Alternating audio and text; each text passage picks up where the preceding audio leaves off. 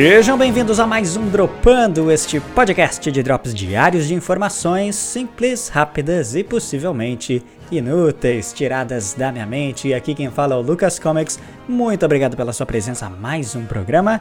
E hoje estamos aqui retornando para o programa especial do Top 10 Filmes da Minha Vida. E vamos hoje ao pódio final, ao top 3 aos três filmes mais importantes para mim. Não que isso seja muito importante, mas eu estou aqui fazendo esta série de 10 episódios para compartilhar com vocês 10 filmes que são muito importantes para mim e para tantas outras pessoas. Se eu tenho que escolher filmes que eu quero muito falar a respeito e que gostaria de compartilhar essas informações e opiniões com vocês, nada melhor do que falar sobre estes filmes. Então chegamos aqui hoje, dia 18 de maio, para a terceira posição. De volta para o futuro.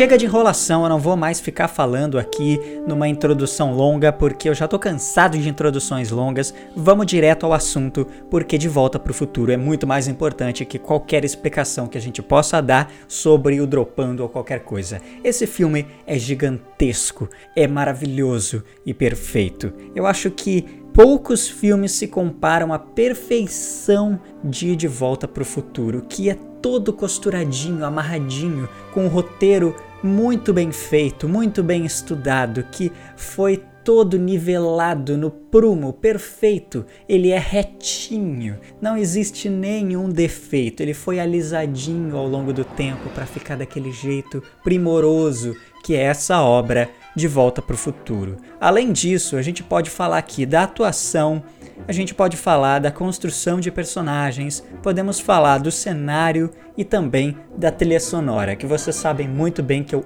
amo trilhas sonoras de filmes, principalmente essas grandiosas orquestrais que esse filme aqui usa perfeitamente. Ele consegue encaixar uma música que inclusive não condiz tanto com aquele universo que ele está te entregando, porque não é um universo grandioso, é um filme que se passa todo numa cidadezinha pequena, com personagens ali num drama familiar e ele coloca aquela música grandiosa e aí você pensa, poxa, isso aqui não vai funcionar, mas funciona perfeitamente. Então esse filme não tem nenhum erro. Se você é um homem da ciência, uma mulher da ciência e quer ser muito cri-cri com a questão física da coisa, com paradoxos temporais, Aí você pode me encher a paciência dizendo que esse filme não faz sentido, mas quando a gente fala de viagem do tempo, com certeza nada faz sentido. Nada, nada tem uma explicação que funcione, porque viagem no tempo não existe e nem nunca vai existir.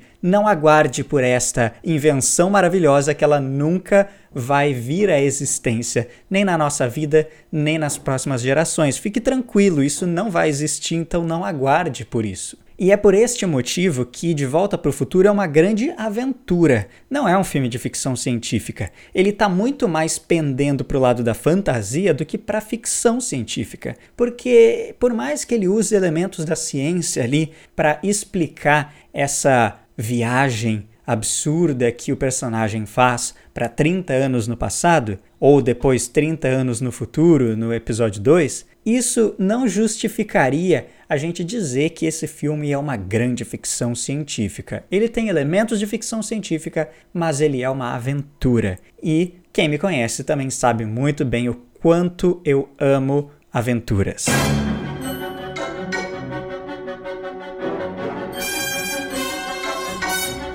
Existem muitos exemplos de aventuras sensacionais que conseguem seguir a cartilha da perfeição de diversão em aventura, como por exemplo Indiana Jones ou o próprio Star Wars, ou filmes oitentistas como O ET, que são filmes que conseguem te entregar uma aventura divertidíssima, que você se empolga, se emociona e sente ali a força da emoção daqueles personagens, a excitação, a adrenalina, tudo aquilo ali é transmitido muito bem dentro desses filmes que eu citei, o ET, ou os Goonies que eu não citei, mas também se encaixa muito bem aqui, ou Indiana Jones, ou Star Wars, filmes mais recentes que têm aventuras muito legais. A gente pode citar uma série, Stranger Things, ou Earth to Echo. Procurem esse filme Earth to Echo, que é uma aventura divertidíssima com crianças em suas bicicletas e um alienígena. Assim,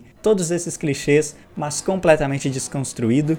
São filmes aventurescos que te empolgam enquanto você assiste aquela narrativa tão legal, descompromissada, que não tem o objetivo de te transmitir um drama familiar profundo, personagens super complexos. Não, é uma aventura, é para você se divertir. E De Volta para o Futuro é possivelmente o exemplo perfeito, máximo, acima de qualquer outro filme. A aventura te prende o tempo todo, você fica empolgado com tudo que está acontecendo. Quando o personagem tem as suas pequenas vitórias, você fica animado junto com ele e toda a construção narrativa que coloca ele em perigo, que faz você sentir medo do que vai acontecer com o personagem, mesmo sabendo que não vai acontecer nada, porque é um filme de aventura, descompromissado. Ele não vai matar ninguém ali, mas ainda assim o filme consegue te passar todas as emoções que uma aventura precisa te passar para ser tão perfeitinha. E de volta para o futuro, tanto o primeiro quanto o segundo, quanto o terceiro, todos eles fazem isso muito bem. Mas além disso, este filme consegue ter um roteiro primoroso, todo amarrado, sem nenhuma ponta solta. Sem falar, é claro, dos nomes que estão envolvidos nesse projeto. A gente não poderia sair desse programa sem deixar de citar que é uma produção de três parceiros de trabalho, incluindo o grande nome Steven Spielberg, que é o produtor deste filme, que assina o projeto, mas não está diretamente envolvido no trabalho de construir essa história e a filmagem dela. Mas os dois nomes que estão envolvidos desde o início do roteiro até a execução dele, a contratação dos atores, a contratação da trilha sonora e tudo mais, são dois nomes que hoje precisam ser exaltados: Robert Zemeckis e Bob Gale não podemos nos esquecer destes dois nomes: Robert Zemeckis, o herói das aventuras, e Bob Gale, o herói desse roteiro que nunca mais vai ser escrito com tanta perfeição. Por que eu digo que nunca mais vai ser escrito nada com tanta perfeição? Porque esse roteiro é primoroso, é todo costuradinho, cada detalhe foi milimetricamente calculado dentro daquela narrativa. E aí existem vários vídeos no YouTube, vários outros podcasts que falam disso com mais detalhes. Eu não vou aqui gastar muito tempo falando sobre isso, mas o roteiro desse filme passou por muitas mudanças. No início era para ser uma viagem no tempo dentro de uma geladeira. Ao invés do DeLorean, o Martin McFly ia viajar em uma geladeira ou em uma cápsula do tempo. E aí uma das ideias foi exatamente fazer uma piada com a geladeira, só que não ia funcionar, não ia adicionar empolgação, excitação nessa aventura. Então eles tinham que incluir um elemento que fosse importante para a construção da aventura, das cenas de ação, das cenas aceleradas, nada melhor do que um carro. E aí eles pegaram o DeLorean que é também outra peça importantíssima desse filme. Ele é quase um personagem de tão icônico. Nenhum carro na cultura pop consegue ser tão icônico quanto o DeLorean, modificado para ser uma máquina do tempo. A transição da cápsula do tempo para um carro que viaja no tempo trouxe consigo vários outros elementos que adicionam ação, aventura, tensão e tudo mais para que esse roteiro fosse mais bem amarrado ainda porque agora você tem um carro que precisa atingir uma velocidade específica e que precisa de uma fonte de energia específica. Ele está em movimento, então você não pode esperar que essa fonte de energia transporte ele pelo tempo só aguardando de braços cruzados. Você tem que ter uma cena de aventura e ação onde o personagem corre risco de vida, onde o personagem corre risco de ficar preso naquela época. Então tudo isso acontece com uma cena magistral que acontece no final do primeiro filme. E tudo isso seria impossível se fosse qualquer outra máquina do tempo parada, assim como em qualquer outro filme de viagem do tempo.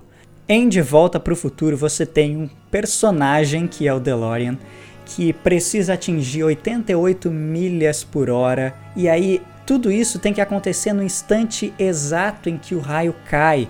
Enquanto o personagem está dirigindo o carro, ele espera com toda a tensão, às vezes imaginando que pudesse não funcionar nada daquilo. Tudo isso animado por aquela trilha sonora sensacional e com problemas acontecendo no percurso, tem um prédio na frente dele, ele está em alta velocidade, ele não pode frear porque ele não pode cair da velocidade. Se o raio cair e ele não tiver na velocidade certa, ele simplesmente vai ficar preso naquela época. Então tudo isso é muito bem construído ao longo do filme. Quando essa cena acontece, você fica tenso junto com os personagens. Isso é muito difícil de fazer. E De Volta para o Futuro é um filme que faz isso de maneira perfeita. Todos os atores entregam o objetivo deles ali, mas além disso, existem vários outros elementos que são costurados ao longo de toda a narrativa para você chegar no ápice da história, que é essa cena aí. O filme já de cara te explica que a máquina do tempo, no caso o DeLorean, precisa de uma fonte de energia muito alta, que no caso lá dos anos 80 eles usam plutônio, que é uma fonte de energia usada, por exemplo, em bombas atômicas. E isso não existia na década de 50, então não teria como eles alimentarem o combustível do tempo para esse carro viajar. O que poderia então fazer com que ele tivesse a fonte de energia necessária para viajar no tempo novamente e o Martin McFly voltar para os anos 80? Um raio. Mas como eu poderia saber exatamente o instante em que o raio vai acertar o carro para ele poder viajar no tempo? E aí o filme consegue te entregar vários elementos de roteiro que são perfeitamente amarrados para os personagens saberem, não de maneira completamente jogada e aleatória, mas de forma muito bem construída. Nas cenas iniciais você vê que o relógio está parado há 30 anos porque um raio acertou ele, o Martin McFly pega um panfleto que falava um pouco sobre esse momento importante da história que parou o relógio e ele ficou ali travado durante 30 anos por conta daquele raio. Mas por que que ele guardou esse panfleto aparentemente inútil no bolso? Porque a namorada dele escreveu o número dela e colocou um I love you, e por isso que ele ficou com o folheto no bolso. E é exatamente esse papel que vai entregar a informação para o Doc Brown para ele saber que o relógio vai ser acertado por um raio naquele dia específico, que é algumas semanas depois da chegada do Marty McFly. E aí o filme constrói várias cenas em que ele coloca esse relógio como um elemento não protagonista, mas ele está ali atrás te lembrando que ele vai ser muito importante lá no final do filme. Tudo isso tá ali, mas não é dado tanta importância em tela. A câmera não fica focando o relógio e te dizendo: olha só, vai ser isso aqui que vai te transportar para o futuro. E além disso, é claro, é um relógio, então ainda tem esse significado, essa relação que ele tem com o tempo. É por isso que o Marty McFly não chega em 1955 e simplesmente volta para 1985. Ele tem que ficar vários dias naquela cidadezinha e ele não vai, lógico, não vai ficar trancado dentro da casa do Doc Brown esperando o dia chegar. Ele sai na rua e quando ele faz isso, altera vários momentos da história que seriam importantes para a própria vida dele no futuro. A relação dos pais dele, como os pais dele se conheceram, como a mãe e o pai dele se apaixonaram, ele interferiu nisso.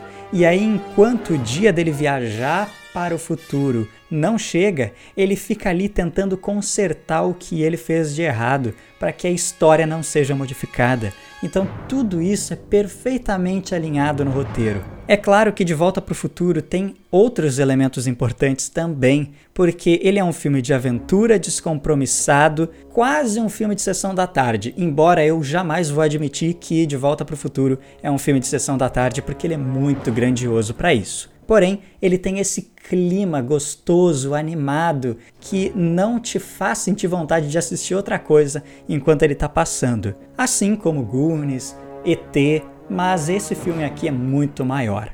Porque ele também entrega várias outras coisas que filmes descompromissados de sessão da tarde não fazem. Os personagens são todos muito profundos, todos eles têm uma construção narrativa que te entrega em poucos instantes uma profundidade enorme. Ele só não fica construindo isso por muito tempo porque o filme é uma aventura. Ele não está ali para te mostrar o drama pessoal daquelas pessoas. Embora, se você pensar um pouquinho a respeito daqueles personagens, das suas histórias de vida, você começa a viajar. Por exemplo, o Biff que é o Bully. Ele tem todo um drama familiar, uma família desregrada e toda desregulada. Então é lógico que ele não vai ser o cara legal. O pai dele que sofre bullying. Além disso, a história também é muito pautada no romance da mãe do Marty McFly, ainda adolescente, pelo próprio filho então, olha só, vários elementos dramáticos aqui que o filme não fica se aprofundando, mas ele te entrega essas informações para você meditar a respeito delas, e isso pouquíssimos filmes de aventura conseguem fazer. Por conta de tudo isso, Trilha sonora incrível, atores sensacionais, um roteiro perfeito, tudo muito bem alinhado. Esses elementos unidos fazem com que De Volta para o Futuro seja o meu terceiro filme favorito nessa lista top 10 filmes da vida. Lá no início da minha adolescência, quando eu assisti toda essa trilogia pela segunda ou terceira vez na minha vida, porque é claro, na minha infância eu também já havia assistido esse filme, mas não com toda a atenção que eu dei para ele ali pelos meus 13, 14 anos de idade, e quando isso aconteceu, eu vi o quão maravilhoso era esse filme. Mas é claro que naquele momento ali, com 13, 14 anos de idade, eu achei o episódio 2, a parte 2, muito mais legal e divertida do que a primeira, porque se passa no futuro, tem os skates voadores, os carros voadores, a estética oitentista no futuro é muito divertida. Então, o segundo filme ele é mais aventuresco ainda, mais engraçado, tem cenas até mais icônicas esteticamente, com aquelas maquiagens absurdas, duas gravatas, as videoconferências, todos esses elementos que eles inventaram para colocar em tela, que alguns inclusive eles acertaram muito bem, como o uso de zoom, que não era zoom, mas as ligações por videoconferência que estavam ali fazem todo sentido dentro da narrativa e especialmente agora em 2021, a gente vê como eles acertaram em relação às videoconferências. Mas agora, olhando para toda a trilogia de Volta para o Futuro, eu vejo que o primeiro filme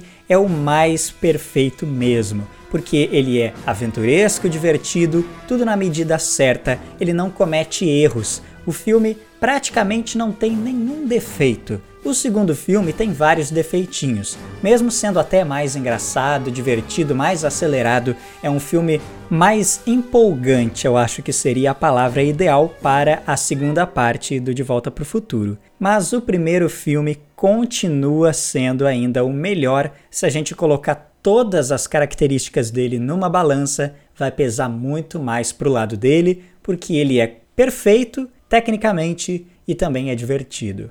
Por isso que ele entra aqui para a terceira posição desta lista.